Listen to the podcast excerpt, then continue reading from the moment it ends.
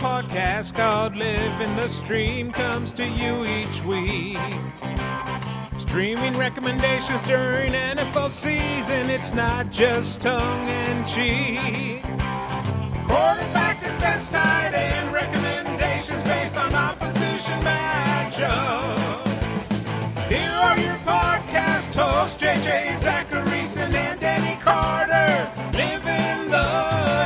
Welcome, ladies and gentlemen, to another episode of Living the Stream. I'm JJ Zachariason, the late round quarterback, and as always, I am joined by my lovely, lovely co-host Denny Carter. Denny, what's going on? Uh, besides almost falling out of my seat uh, just now, it's uh, I'm I'm pretty good. Uh, I I have to say I don't know why you're in a in a seemingly good mood because the weather here in the greater Maryland DC area sucks, and I'm talking about like November is a terrible month. Okay, that's a given, but this is like January type weather, and it's bumming me out big time. Yeah, we we got destroyed by rain today. Just absolutely annihilated by rain. Yeah, it weather weather, weather weather shouldn't drive your mood, Denny. No, it shouldn't, but it does because th- there is no sun. It, it feels like we're living in the the the part of the Matrix where where like Neo comes out of the computer and sees that the skies are Yeah. are all like black. That's how I feel today. That's because you live in an area where it is darkness throughout the winter. Like like no, nothing's worse than Pittsburgh. When I when I was living in Pittsburgh, you know, born and raised Pittsburgh. I don't know if you guys heard, but the, the Pittsburgh Penguins are back to back Stanley Cup champions.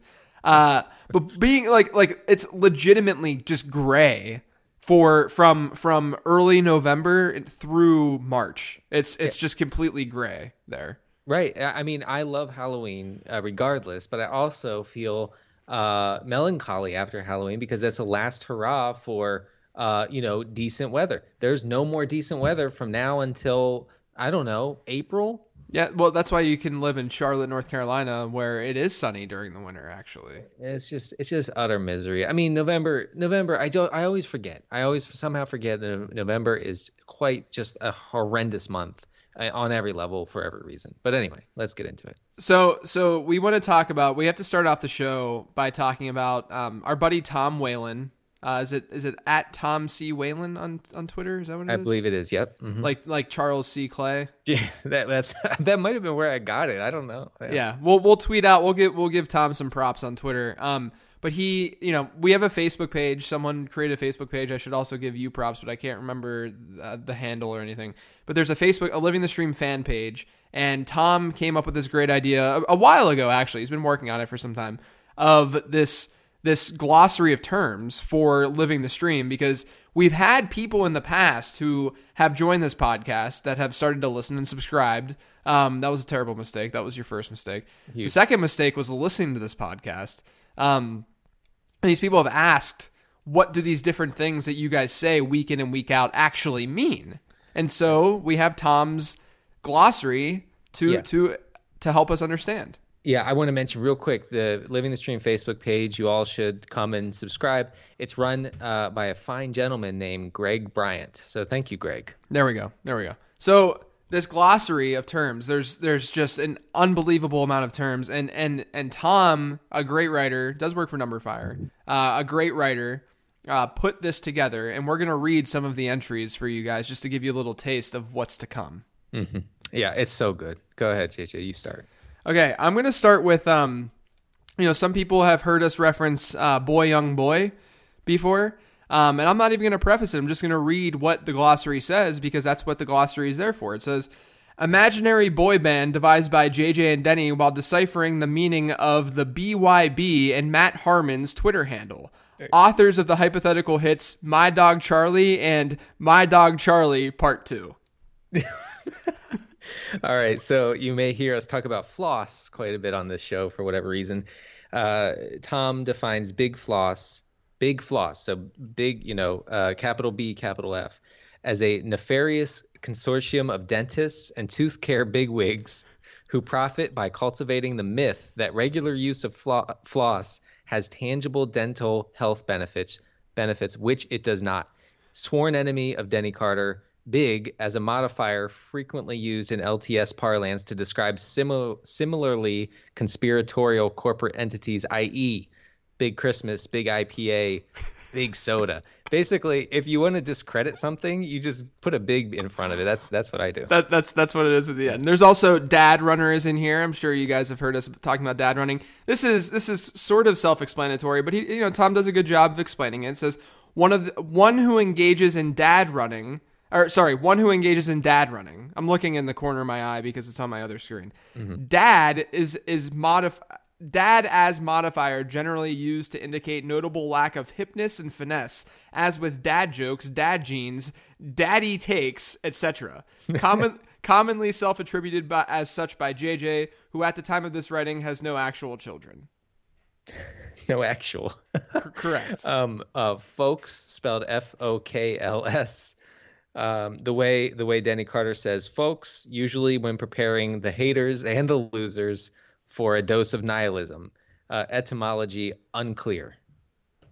There's also um, this is one of my favorites. So in throughout, um, he will he'll he'll he had written things like instead of the hair, it's hair comma the. Mm-hmm, so mm-hmm. hair comma the uh, shorthand for Denny Carter's personal haircut. Maintains a reasonable cut follow- cult following, mostly among Denny himself. That's right. I am a big fan of my own hair. Uh, uh, Harambe. If you ever hear us talk, we haven't dropped a Harambe reference in a while, but yeah, wait, but up, but okay. To be fair, Denny, I have to reference this because quite literally one of not even one of the funniest moments of this podcast, but one of the hardest, like one of the the biggest belly laughs that I've ever had in my life was when we were we were doing that stupid ass draft last season. Mm-hmm. Okay, when we were bringing everyone who was in the LTS league onto the show, and I was trying to organize it, and my draft was terrible. And it was me, you, and Tom. So we did that two years in a row. But Tom Everett Scott was was in this two years ago, and Denny had this picture of Tabitha, right? Yeah, that was my cat. My cat Ta- when I was a kid. Yeah. Tabitha the cat, okay, it was this painting. And I was like, what the hell is this cat painting? And then Denny's like describing it, and then he says, now if you look really closely, you can see Harambe in the background. And it was I I I instantly because this was like peak Harambe time, yeah. and I I I died. I completely yeah. died. But go ahead and explain Harambe since since there is yeah, that story. well. I, you know, I'm I'm going to post a, a, picture of this Tabby painting. I'm looking at it right now. It's it's Tabby in in a jungle setting. So the right, Harambe right. thing. So the Tom defines it as uh, gorilla famously killed by zoo officials during a, a child snatching incident at the Cincinnati Zoo and Botanical Gardens in May 2016. Uh, manifested. Oh my God, I'm gonna. Okay, I'm gonna lose it. Okay, manifested in spirit before Denny Carter in an especially harrowing tilt hallucination during the 2016 LTS listener draft. I didn't even realize that, that the actual story was in the definition. Then I spoiled it a little bit. No, no, it's good. It's good. That's good. Uh, also, Nintendo 64 is in here. We know what Nintendo 64 is, but why do we reference it all the time? Commonly abbreviated as N64. Fifth generation 64 bit gaming console near and dear to 90s teens and preteens, and thus to living the stream. Platform for iconic groundbreaking GoldenEye 007 first person shooter title, as well as Mario Kart 64, aka The GOAT. Approximately 6.9% of LTS airtime is spent reminiscing slash debating N64 gameplay and tactics. JJ Periously flamboyant public endorsement of Perfect Dark over GoldenEye was one of 2016's least essential Twitter controversies.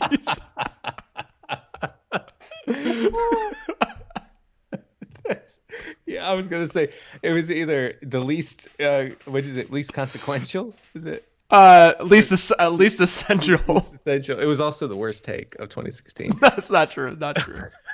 so, all right, Konami code. Uh, a lot of the old time listeners, um, the ones in, eh, you know, uh, who are in their 70s and 80s now, remember this. But if you're new to the show, when we say Konami code, here's what we're talking about.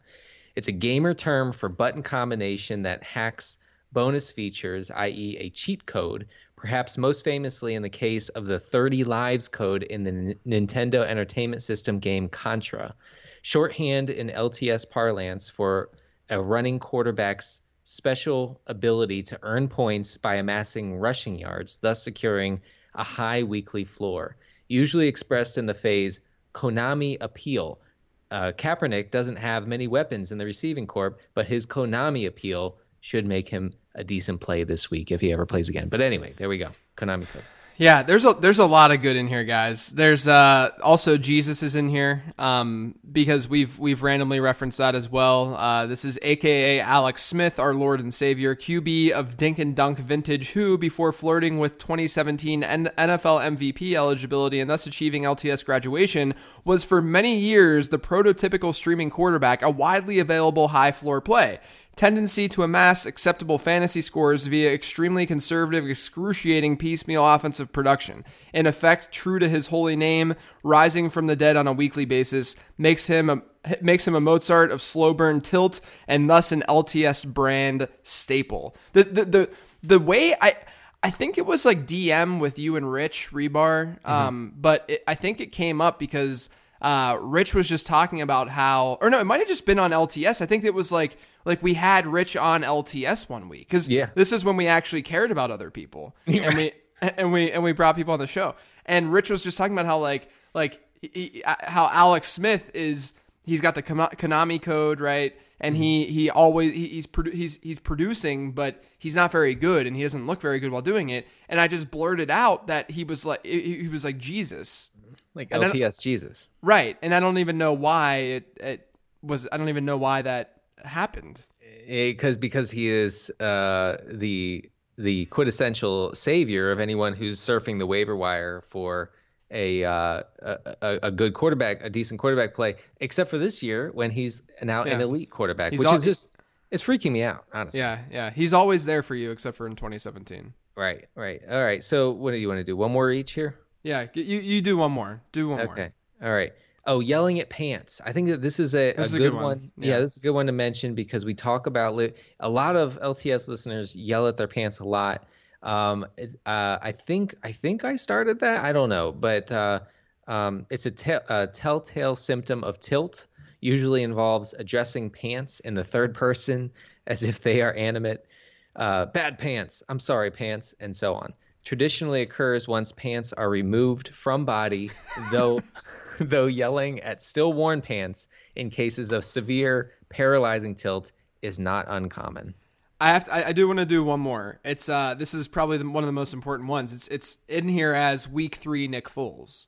Right? This is this is super important. Yeah. Um is. Legendary LTS blunder, source of arguably the most cataclysmic and far reaching tilt of modern record.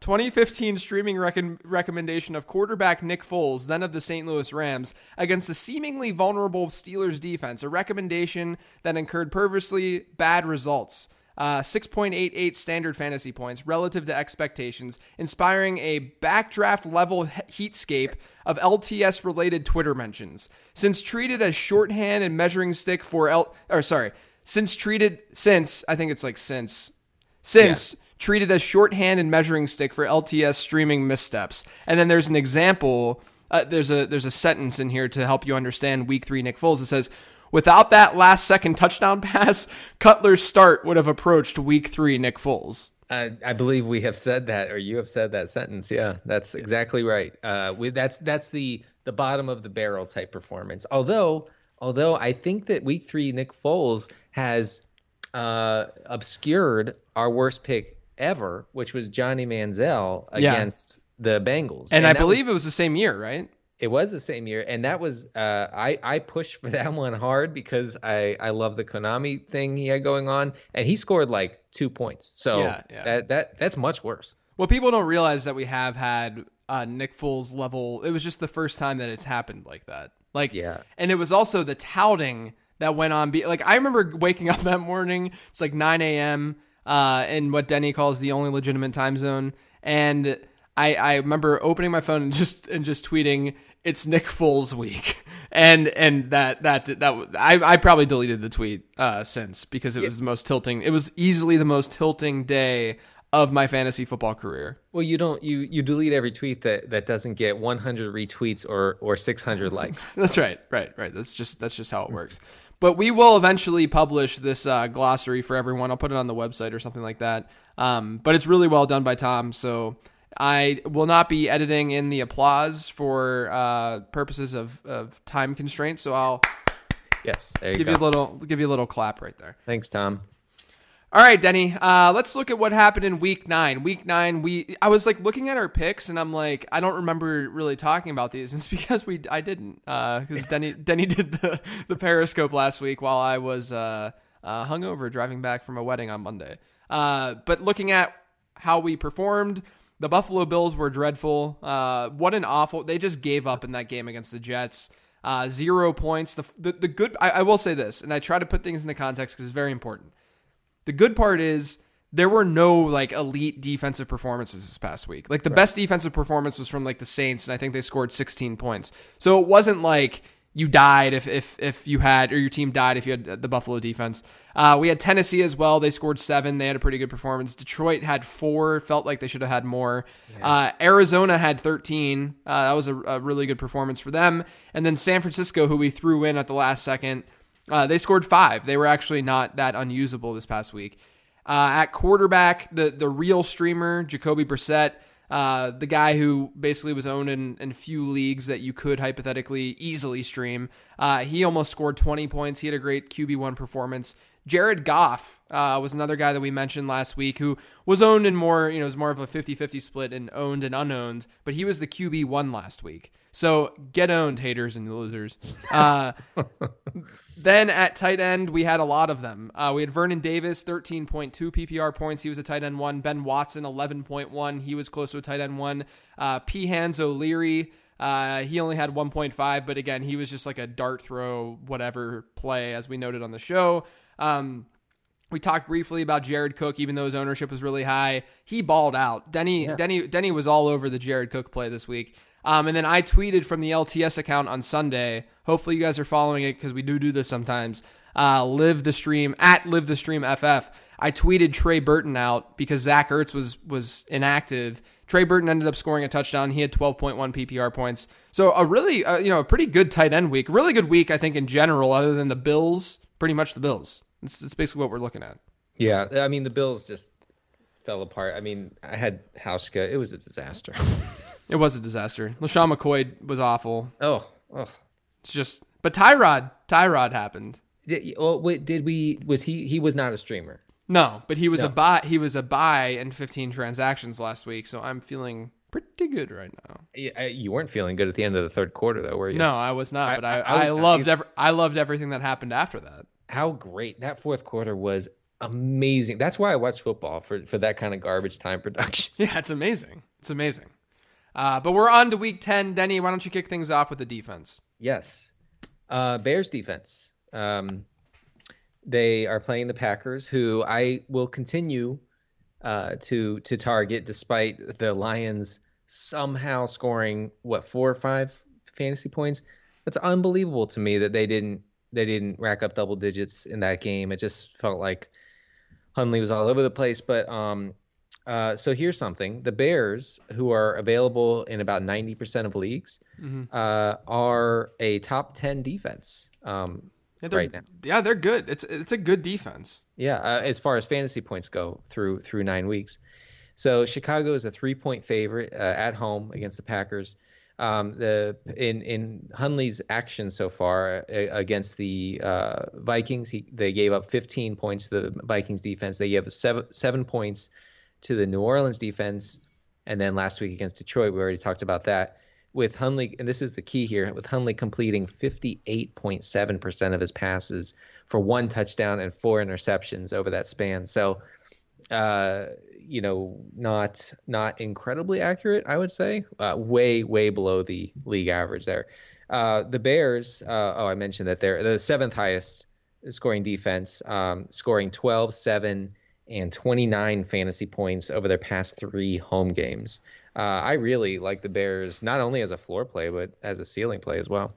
Yeah, I uh, I actually just looked, and according to numberFire's uh, adjusted rankings, so this is all based on the expected points model that we have. The Bears actually have the sixth best uh, schedule adjusted defense in football right now. That's um, amazing. Yeah, they're they're they're good. I, I I wish you know if anyone listens to the late round podcast or reads 15 transactions every week um, I wish that I had the information about the Packers offense earlier. I had the Giants in that, and I'll get to the Giants in a second. I had the Giants in my column. I think I like the Bears more than the Giants. Actually, I definitely like the Bears more than the Giants. Um, Yeah, I do too. because because of what we saw last night with Green Bay, it was just really tough to switch things out and get things going. But I mean, it's it's defense, so I wasn't like gonna be super picky about it. But the the Giants to me are a pretty good play. Owned in only twenty six percent of leagues. Um, you know, as bad as the Giants' defense is, CJ Beathard is probably uh, thirteen times, sixty nine times worse than uh, what the what the Giants are. Gross. Um, but in, in three games with CJ Beathard as starter,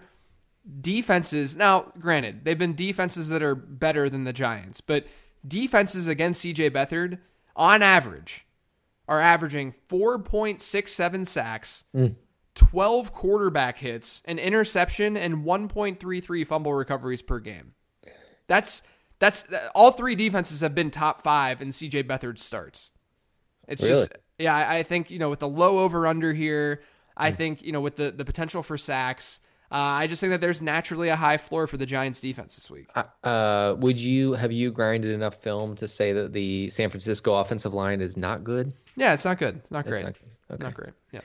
Yeah. Uh, well, I, I don't actually. I, I feel like we all we have really good options this week because we also have the Lions defense, which is pretty widely available. I think they're available in, in 60% of leagues at the moment. I, I know I know for a fact they're not available in your league, dear listener.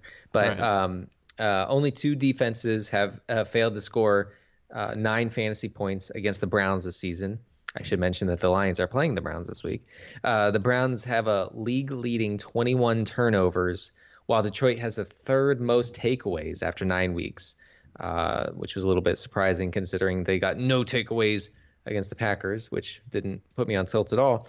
Um, D- Detroit is a 10 point home favorite against Cleveland. It's like it's a no brainer. Every you know obviously every streaming article in you know the continental U.S. is going to have and outside of the U.S. is going to have the Lions as a, as a as a top streamer. Uh, are you taking them over the Giants and Browns uh, Bears?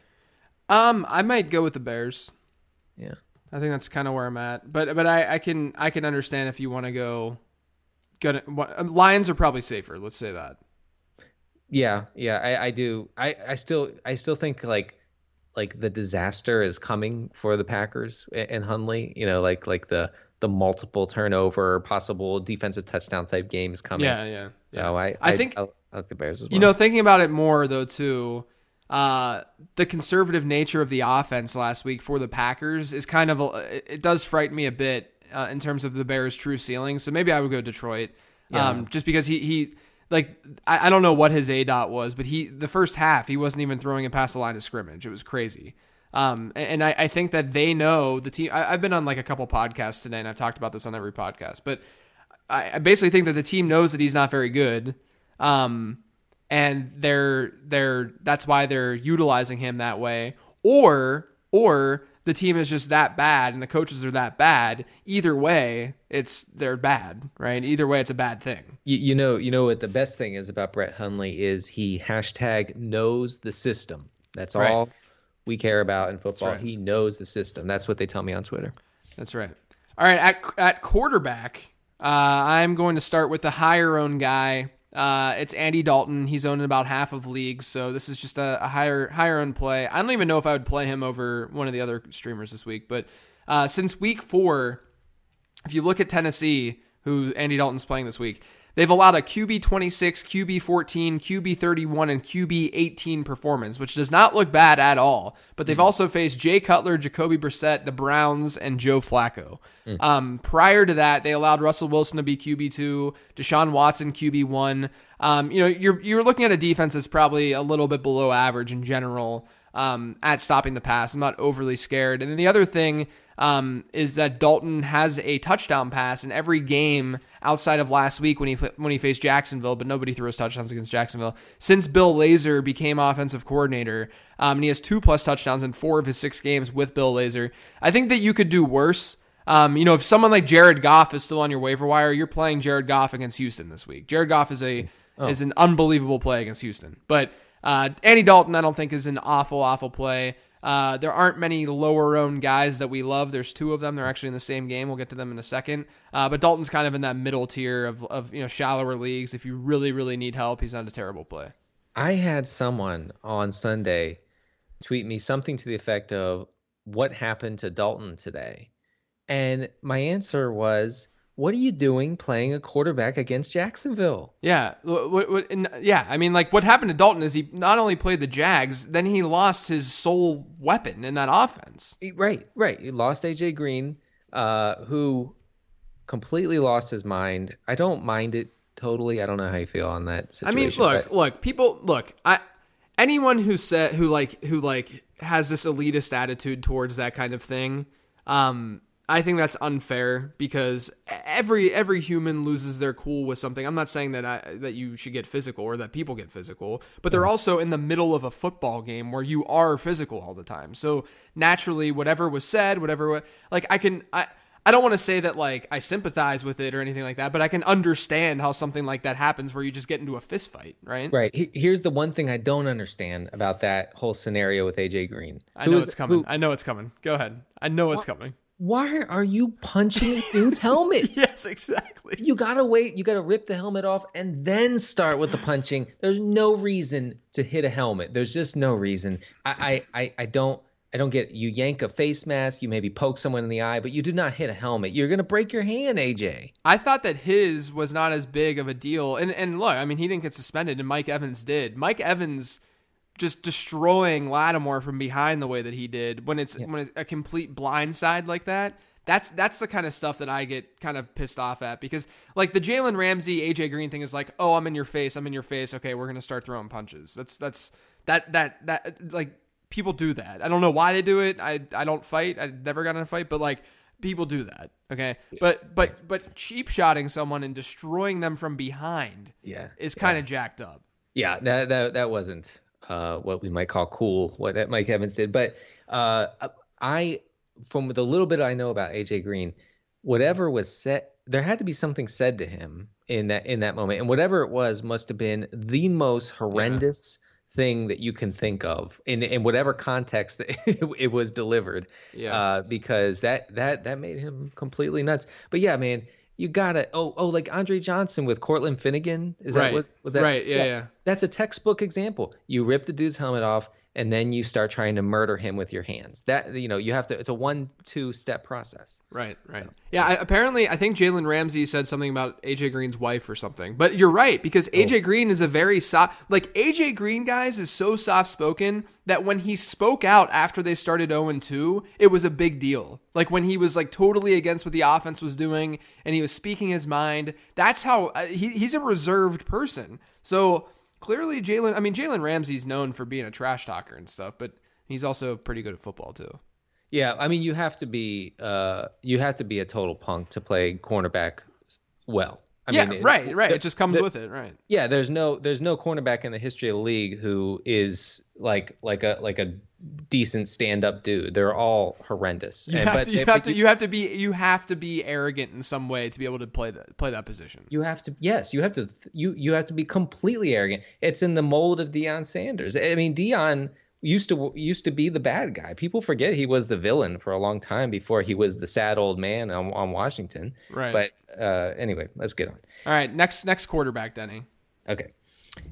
Uh, yes, uh, Ryan Fitzpatrick. So I feel like this game between Fitz and McCown, we need we need an LTS sponsorship for this. Game. I know. I'm thinking the same thing. I this is our this is our branding. This is a big. So if so if everybody wants to increase their Patreon funding by 100 times, then we can we can do this.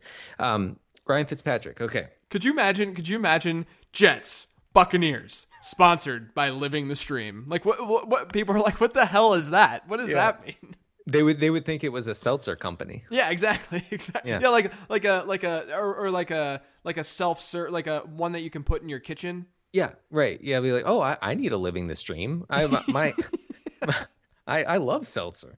Yeah, uh, in the commercials, just someone waking up in the morning, walking downstairs, and seeing their significant other just pouring. What are you doing? Oh, I'm living the stream. like oh, like in the in the in the mode of like the '80s Folgers commercials. Yeah, that's exactly that's exactly what I'm thinking. Yeah, that's good stuff. Yeah. Well, I would make that if I weren't so lazy. So, um, when you adjust for strength of schedule, only the Browns give up more fantasy production to quarterbacks than the Jets. Uh, the Bucks, I have this in my notes. The Bucks are technically home favorites here, which means I don't understand how they're favorites, but they are. Um, uh, quarterbacks have managed multiple touchdowns against the Jets in all but two games this year, and that was the Dolphins and the Jaguars, naturally. Um, with five straight quarterbacks going for more than 250 yards against the Jets. Uh, so I looked up game game splits about how uh, Fitz does uh, in wins and losses, and and over his career he averages 16 and a half points in losses and 20 and a half points in wins, and this is explained uh, not by yardage, which stays the same, and not by touchdowns, which stays almost the same. It's explained by a massive spike in interceptions and losses. So, um, you know, they are they are favored for whatever that's worth. I I do see him as a, as a deeper type play. And is Mike Evans officially out? Yes, uh, officially, yes. So okay, he's not gonna he's not gonna appeal. I thought he was... he already tried. It was denied right before we started recording. Oh well, there you go. Okay, so no Mike Evans. So that's that's tough. It also is is very hurtful to me that we're not going to get the YOLO balls, but whatever. Yeah, yeah. Um, the the last quarterback Denny alluded to, Josh McCown. Um, I mean, guys, Josh McCown is actually a, a high end QB two this season. Like, like I'm not talking about when we stream him. When we stream him, he's a QB one, but he's he's a legitimate high end QB two this year. He's averaging more points per game than Marcus Mariota, Matt Ryan, Philip Rivers, and Derek Carr. So thank you, uh, everyone, um, for listening. Uh, that's going to do it for us. Yeah, he, see you later. He's he's not thrown a touchdown pass in all but two games this year, but one of those games came against the aforementioned Jacksonville Jaguars. So uh, let's not put a lot of stock into that. They've only given up four passing touchdowns this year. Wow! Like imagine being that good at, at something. Um, but he gets the Bucks this week. Um, they've been torched through the air all season long. Every single quarterback has finished QB 15 or higher against the Bucks outside of Mike Glennon and Tom Brady mm. that th- that Thursday night game. So if we just assume okay, it's Thursday night and it's stupid, then then that's that's reasonable. Um, but Tampa Bay, they've surrendered the seventh most fantasy points against the position. Uh, and when adjusted for strength of schedule, according to numberFire's metrics, they are a bottom five secondary. That makes Josh McCown to me the top streamer this week. I think you're right. And congratulations, by the way, on the retweet from Trey Wingo this week. Yeah, yeah, I had to had to uh, give Josh McCown some love, and Trey Wingo retweeted it and just said football. I don't know what he was talking about, but uh, it was uh, it's good good for you to yeah, have good for the brand. Of, yeah, yeah, not bad. Good for the brand. Uh, tight ends, Denny. There's two of them that you have to talk about. So why don't you talk about one of them? I'm very excited to talk about our first tight end here, the Reverend Dr. Charles C. Clay, the sixth Esquire. He's back. Finally. Uh, he's and he's available in 85% of leagues because the many losers and haters have given up on him. Uh, you you should have, by the way. It was reasonable to drop him a month ago. Um, so in four full games this year, uh, he's had his target numbers have gone like this. It's going to sound like a locker combination again: nine, five, six, seven. Click. Yes. Oh, it opened. It opened. Oh my God! Don't stuff me in here. Um, he was a top ten tight end in three of the season's first four weeks. Um, the matchup is not great. Uh, admittedly, the Saints uh, give up uh, about nine adjusted fantasy points per game to tight ends, which is uh, in the bottom half of the league. Um, though the Saints haven't exactly played a murderer's row of tight ends uh, recent tight ends they have played inc- include uh, the idea, the concept of Eric Ebron, uh, Julius Thomas, Zach Miller, and um, Martellus Bennett, who I think retired three weeks ago. So, yeah. Uh, uh, you know, they haven't faced stiff competition, and I would say that I would say that beyond matchup, a guy as involved as Charles C. Clay, the sixth Esquire, is, you gotta you gotta get him in there. Yeah, I mean he should be he should be owned in your he, he's going to be they have such a great schedule from here on out. He's going to be an every week starter. Yeah. Um I'm going to talk about Actually, Denny, why don't you talk about your second one? Okay, I will do that. It's Jesse James, uh, who, as uh, JJ and I confirmed, well, I confirmed with JJ before the show, uh, Jesse James is still running uh, the most routes among tight ends uh, in Pittsburgh. Uh, when that will change, we don't know. Hopefully, it's not this week. Anyway, uh, Indianapolis, who the Steelers are playing, allows uh, 13.9 adjusted fantasy points to tight ends. Indianapolis has allowed uh, 4.6 tight end receptions per game, which indicates something of a of a decent floor here. And uh, tight ends have scored double digit fantasy points against the Colts in six of nine games. And in my notes, I have nice.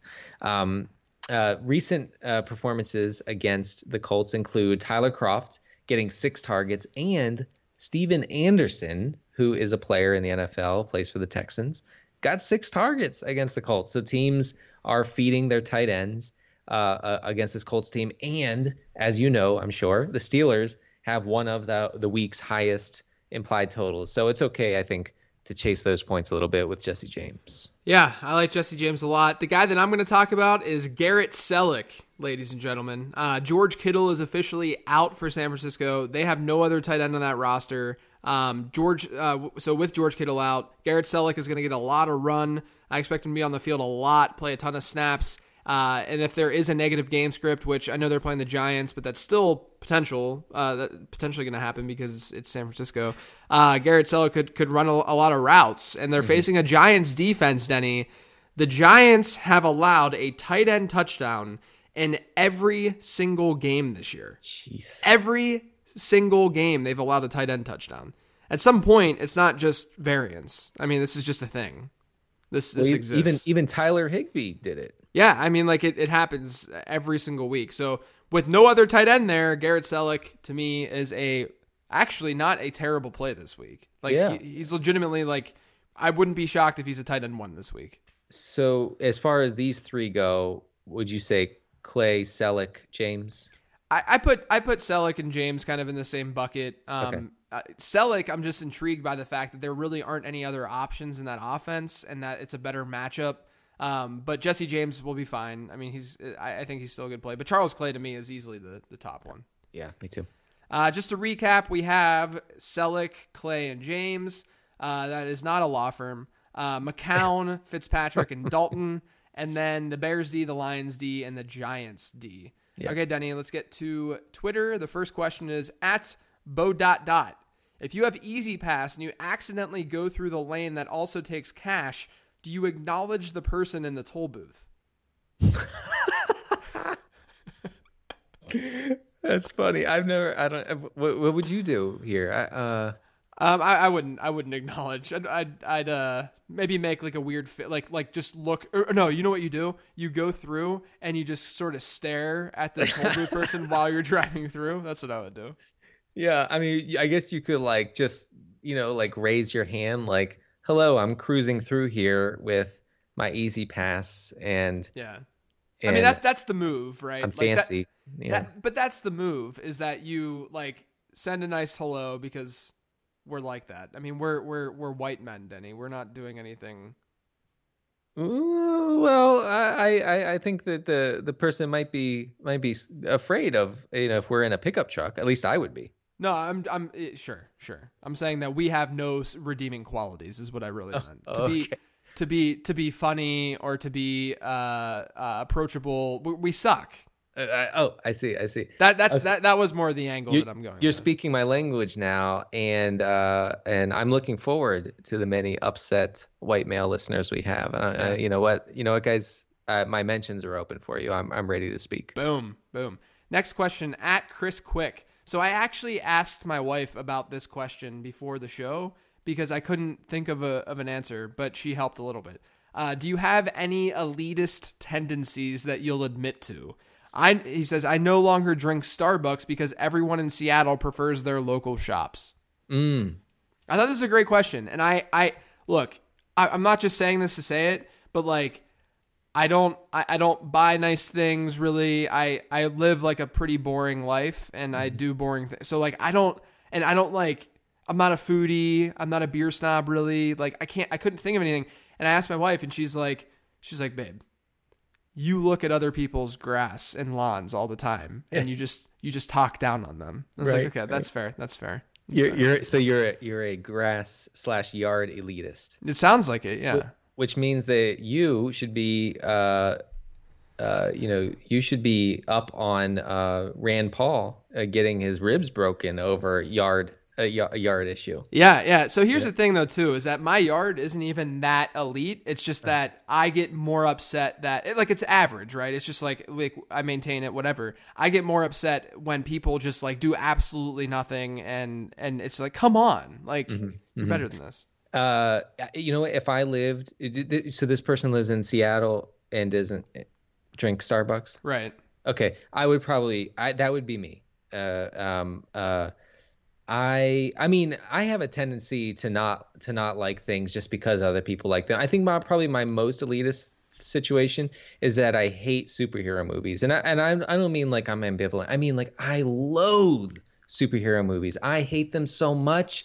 I wish I could end them tomorrow. Dude, I, I'm I, I'm with you. I'm with you. I I I and and you know I'm I have to not say exactly what I mean here, but they are for children. And I'm sorry, guys. I'm sorry. I, you know what? I'm I am a I'm a jerk for saying that, and I know that there are a lot of superhero movies that are good, but I have I have worked myself into such a frenzy about despising all superhero movies, no matter what they are, uh, that uh, that I can never get I can never get past it. I, I'm I I apologize. I don't think less of people who watch superhero movies. It's just that I hate them so much. Fair. Okay. Fair. Fair. Uh, next question at polished tweeter is Marvin Jones the new Kenny Golladay? So I want to get this out of the way right now, right here, right now. Let's do it. Marvin Jones last season was someone that I touted very, very hard in redraft. Okay. Kenny Golladay this season was not someone that I touted very hard for redraft. Kenny Golladay I liked as a prospect to become something big. Okay, just to hmm. get that, just to get that, I still think Kenny Golladay has a really bright future. It's just that he's been derailed by by injury all season long. The unfortunate thing is Marvin Jones. What he's doing this year is exactly what I wanted and thought that he would do last year. And in hindsight, looking at his schedule last year, he faced a lot of top cornerbacks, and that that definitely hurt him. But what's going on with Marvin Jones right now is the least shocking thing in the world to me, more than probably anyone else on this planet. I mm-hmm. like like th- this this was supposed to happen last year. It's just a year late. But just well, just just to put it out there though, the Kenny Golladay thing was a prospect thing. The Marvin Jones thing was a redraft thing. Yeah, people are not separating those two. In fact, I, I think you were as shocked as anyone that Golladay came out and was yeah was usable for fantasy purposes. I mean, that was not you were not uh, in August touting him as a guy you got to get and plug in to your lineup. That's not what he, the yeah, I thought that he had a chance to to be the best rookie wide receiver in fantasy football this year, but it was also amongst a class that I wasn't very high on for immediate opportunity. So, you know, the the Golladay thing, I, I it's still fun as hell. I mean, I I'm still gonna tout Babytron like crazy. Um, but but just just to be clear there, because I've had a lot of people hit me up on Twitter saying that yeah. And and go read any. I'm I never once touted Kenny Golladay as a guy that you have to draft and redraft this year. The uh, the haters and losers are still reeling over over your successful Babytron situation. So congratulations. Thanks, thanks, Denny. Uh, this next question at SMGDH, not a question, but more of an observation. You guys are the best. Thumbs oh, up. Thanks so much. That's very nice. Yeah. Next one at Goochip. JJ, what's your go-to Primanti's order? Well, Denny's is to order any of the sandwiches and then throw them in the trash. I've I've had Primanti's. Uh, uh, uh, do you have to be drunk to enjoy it? Is that the thing? no, you can, you can enjoy it sober, Denny. Oh, okay. Because I was I was absolutely sober and I didn't understand the appeal. it's it's delicious. Uh, the the low key best item on that menu, and um, my wife introduced me to this, is the salami mm. with with the fry uh, with with everything on it. Uh, a lot of people get like they have like a, a cheesesteak, which is like one of the most more more popular items. But the the steak, like the meat on it, is kind of strange. I'm not really into it. But the salami is very very good. So go with the salami if you guys are in Pittsburgh. Next one at my dog underscore champ. I ate all the kids' chocolate Halloween candy. Do I simply explain taxes or convince them the leftover Tootsie Rolls are actually good chocolates? there's no there's no uh, chance that you'll be successful in making that argument because that the Tootsie Rolls are utter trash. They're they're Um, they are the absolute worst thing that anyone has ever created. I- Any anything. Dude, I didn't know until I was a, an adult that they were considered chocolate. I- Right. I well, he that he did say. I think I read it wrong. He said, "Convinced them the leftover Tootsie Rolls are actually chocolate." To be fair, I read it. Oh, oh, wrong. okay. So this is this is implying the the the reality uh, Yeah. that that they do not taste like chocolate. They taste like some sort of wax creation given to, uh, you know, uh, poor children in in 18th century uh, England. You know, That's exactly where Tootsie Rolls were created. yeah, exactly. I mean, I, I think we're onto something. I'm gonna look it up on Wikipedia when we're done. Oh my gosh. This next one at Dynasty Outhouse. I just traded for Alex Smith, so I feel like I have Jesus on my side. Uh, It's good that we talked about Jesus. But what do you think of Ty Montgomery rest of season, RB2 and PPR? What? Wait, RB two in what in what in a 60 team format? I want I want literally and uh, look, I, I'm an Aaron Jones truther, and I want nothing to do with that offense moving forward. Nothing. Nothing. No, all like I think I said this th- two weeks ago. All your Packers are dead from now on. They are all dead. All the they they are not usable. Jordy Nelson is a wide receiver five going forward. Yeah. Okay. Yeah. Next one at Alt FF Player. Can we get an update on JJ's neighborhood league?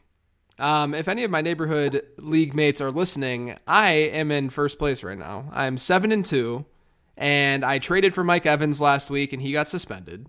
Uh, but I'm seven and two, and the team in second has five wins, so things are looking pretty good. Yeah, it's amazing. By the way, th- can we just talk about what happened? Someone asked you to talk about your fantasy team. That is unbelievable. That is unbelievable. That is because the most boring thing that anyone can talk about is their fantasy team and someone just said jj please talk about your fan i am i am stunned this is the most shocking thing that's ever happened on this podcast if, if Denny if Denny could teleport, like if that were a thing, Denny would have teleported out of his computer chair and out of his desk chair to to not have to listen to me talk about my fantasy team. That's why look, I was trying to be brief. So, look, the people are asking, they're wondering, Denny, where am I at? I'm you se- have to I'm seven and two. I'm sitting pretty. I had Deshaun Watson, but it's okay. I can stream. I have Jared Goff now. Things are good, Denny. Things are good. yeah and you kept it you know and you handled it well you're modest about it you're you know also telling the people that you know you're doing quite well you did it perfectly but it's just the fact that you got asked I, i'm i'm jealous i'm seething i'm tilting it's just amazing Next one. At BF Daniel M. Should I be happy or sad that there's no Arby's Arby's in Germany? Really curious how it tastes. The TV spots on NFL Network don't look too bad. No, please, uh, German citizen, it's, it's just do not do, do, do not uh, envy us uh, and the fact that we have Arby's across this great land of ours, um, it polluting our bodies with uh, the the meats. Yeah, eat some like brat.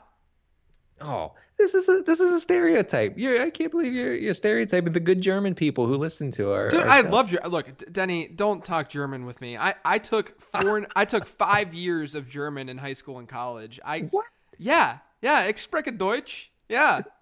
So you're like half German. That means. Uh, uh, yeah, Denny's face is unbelievable right. Yeah, yeah, I can speak some German. I, I took one year of French. It was awful, and I don't. Why would you take. French? Uh, because um, it was. I thought it would be easy. I don't know. I don't know. It's hard as hell. God, who who the hell wants to speak French anyway?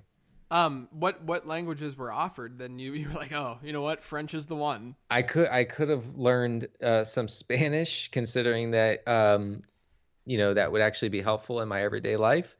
Uh, but instead, I I think I think it's because I'm a pre- pretentious douchebag that I yeah, right, right. French. We had we had Latin, French, German, and Spanish that we could like. Those are the paths that we could have gone down. Latin. And My God. Latin. Yeah, my Amanda actually took Latin. Oh, and good.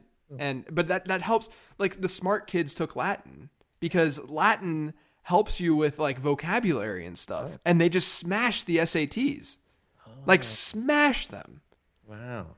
Yeah, it's it's like literally all of the smart kids in our class took took Latin. That was their that was their path. That's why Amanda's a genius. That's what I yeah, I guess I didn't I guess that's what I did wrong, among other things, including skipping my pre SAT classes, which I was my dad enrolled me in and I did not go to. Oh God. Yeah. Next one at tree underscore nerd with three e's in tree. Uh, This this question blew my mind. After daylight savings, is it acceptable to mow the lawn in the dark? I mean, you, you should be arrested. Is that right? right. That's right.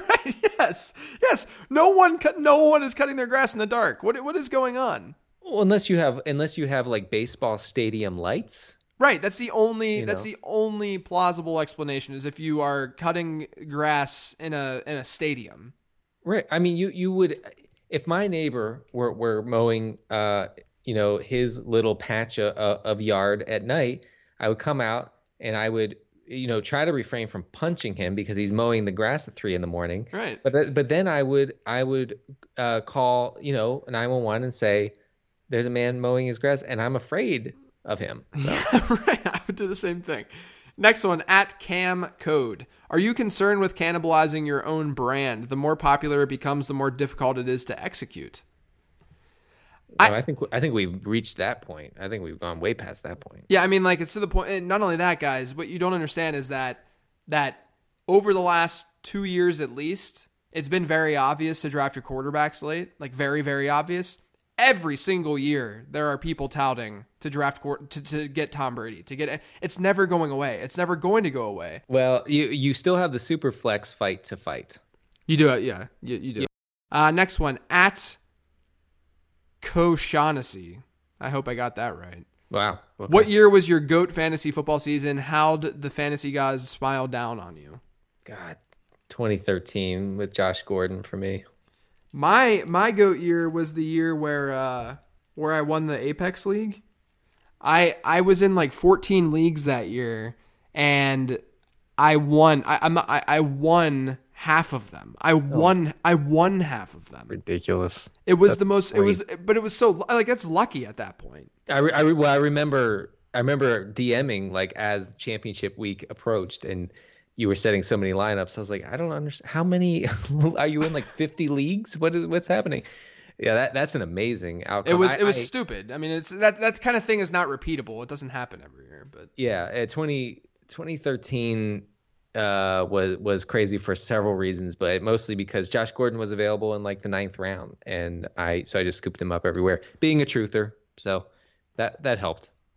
Next question at Benjamin Richmond. Is the benching of Fournette proof that even NFL teams that draft running backs too high know they're not actually that valuable? No, they would never admit that, and, and running back truthers would never admit that uh, that a, a guy like Fournette, who is obviously good, can be replaced, and his team does not re- depend on him. It does, his team's success does not hinge on him because he is a running back, and Yeah. running backs don't matter. Right, like sure, Leonard Fournette is is an upgrade over Chris Ivory. Uh, That, that's not the argument. The argument here is that if let's say that Ben Roethlisberger did something stupid, the Steelers are not. And, and let, let's say the week before that. Uh, someone missed a team photo. Let's pretend that they had back-to-back weeks where they're getting team, they're just getting team photos every week in Pittsburgh. Sure. Okay, so let's pretend that one week, okay, Le'Veon Bell missed the team photos, and they said, "All right, Lev, you're not playing this week. You're suspended for this game. James Conner is going to play.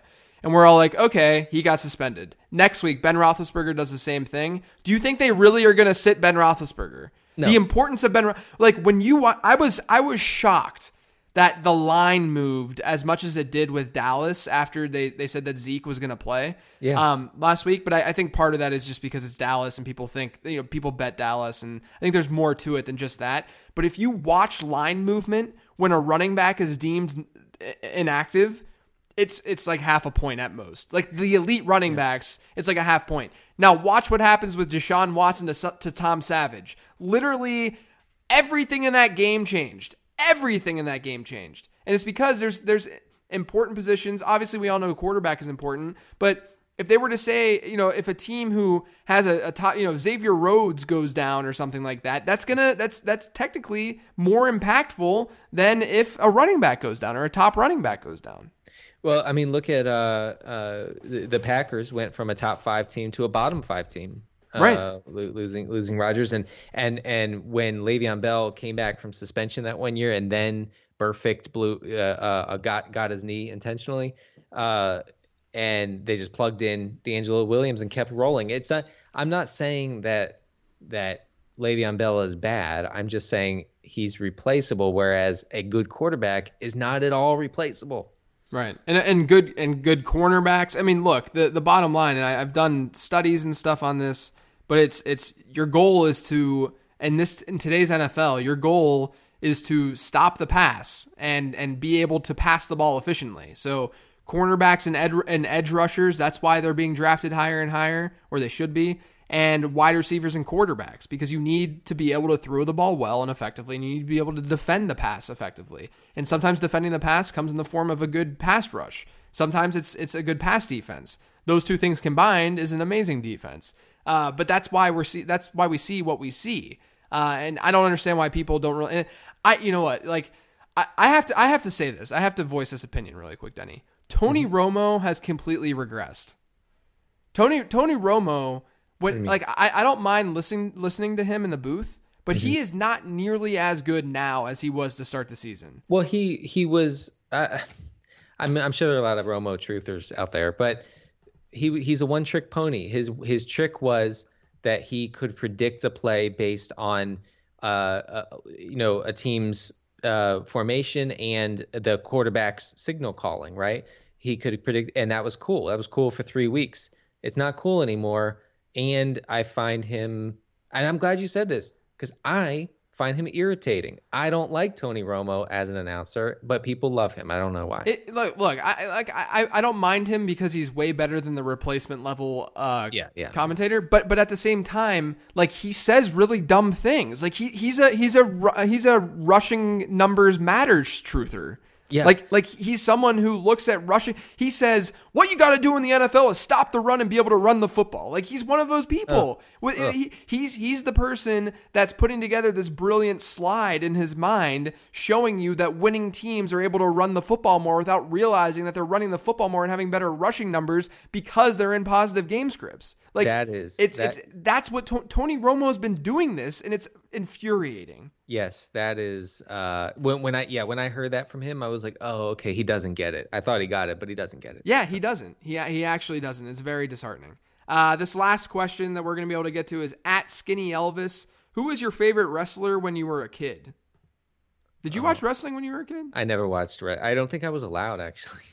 You didn't watch. I didn't know if you watched wrestling or not. No, I didn't. But I, I have to say that that documentary on Ric Flair looks pretty amazing.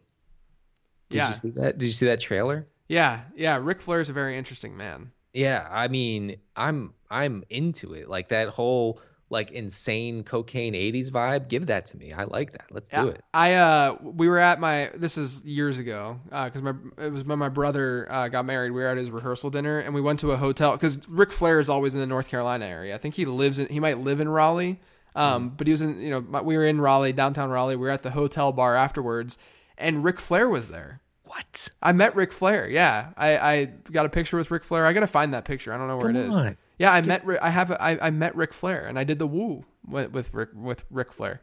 Um, nice. But my favorite uh, wrestler. This is gonna be deep though. My favorite wrestler growing up was D'Lo Brown.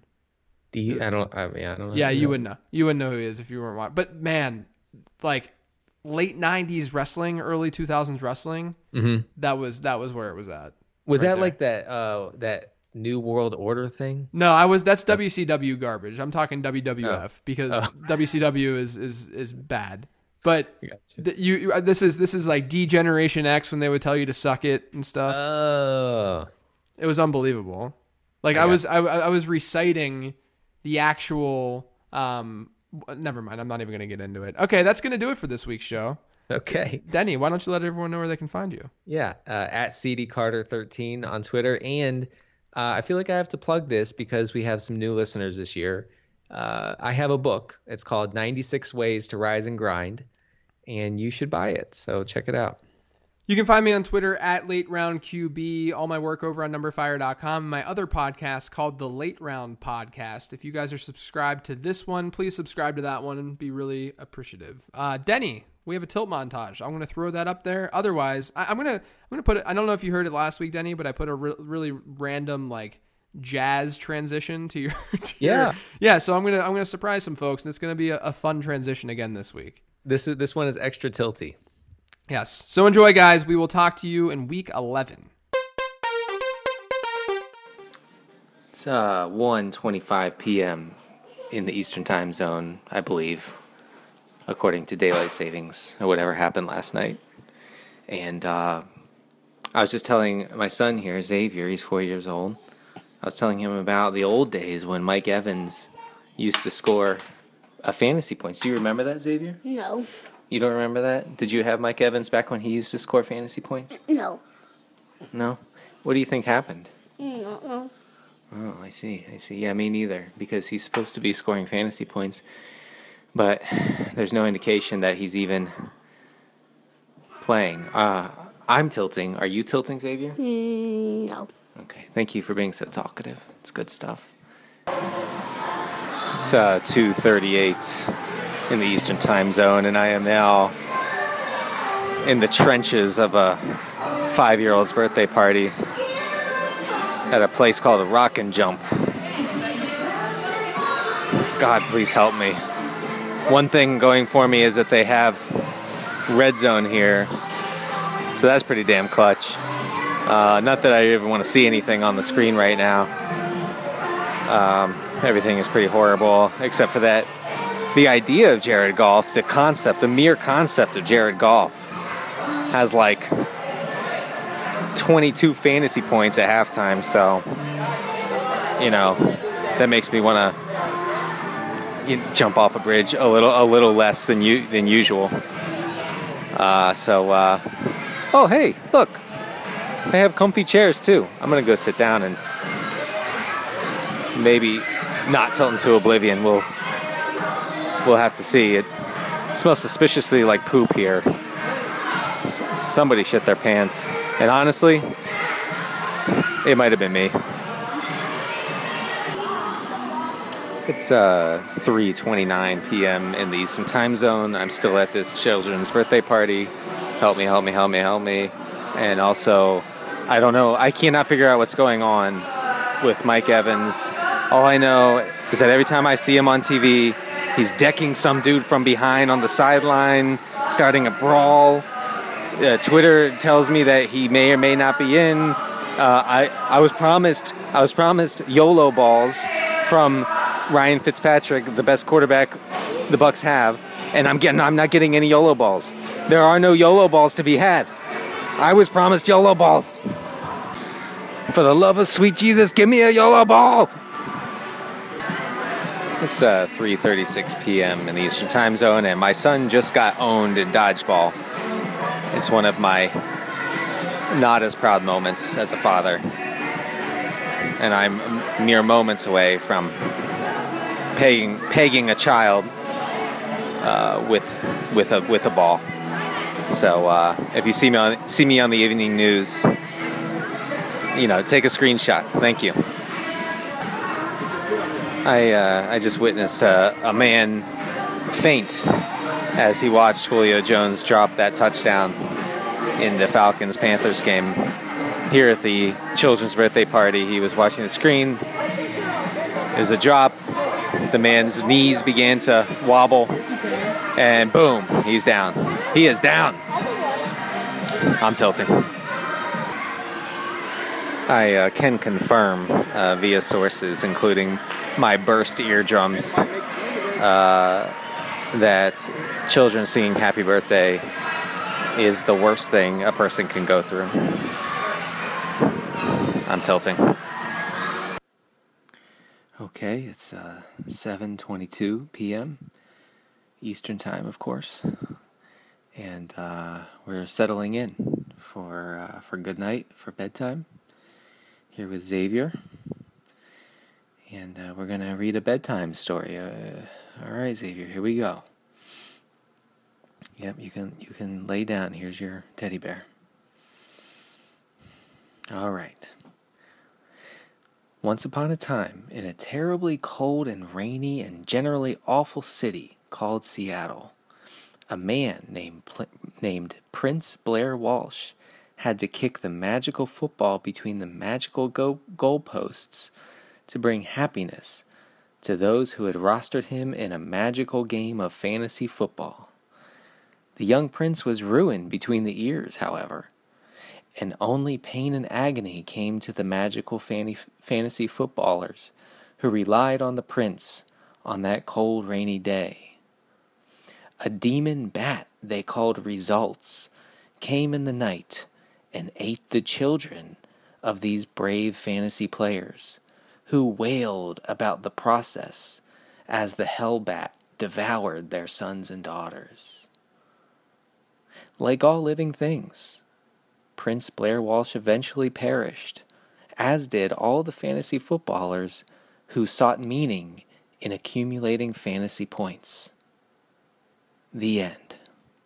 Thank you for listening to Living the Stream. We hope you enjoyed the internet podcast. Don't forget to subscribe on iTunes now. It won't take long, it's fast. For more fantasy football info. Check out lateroundqb.com. Hope you come back soon as we share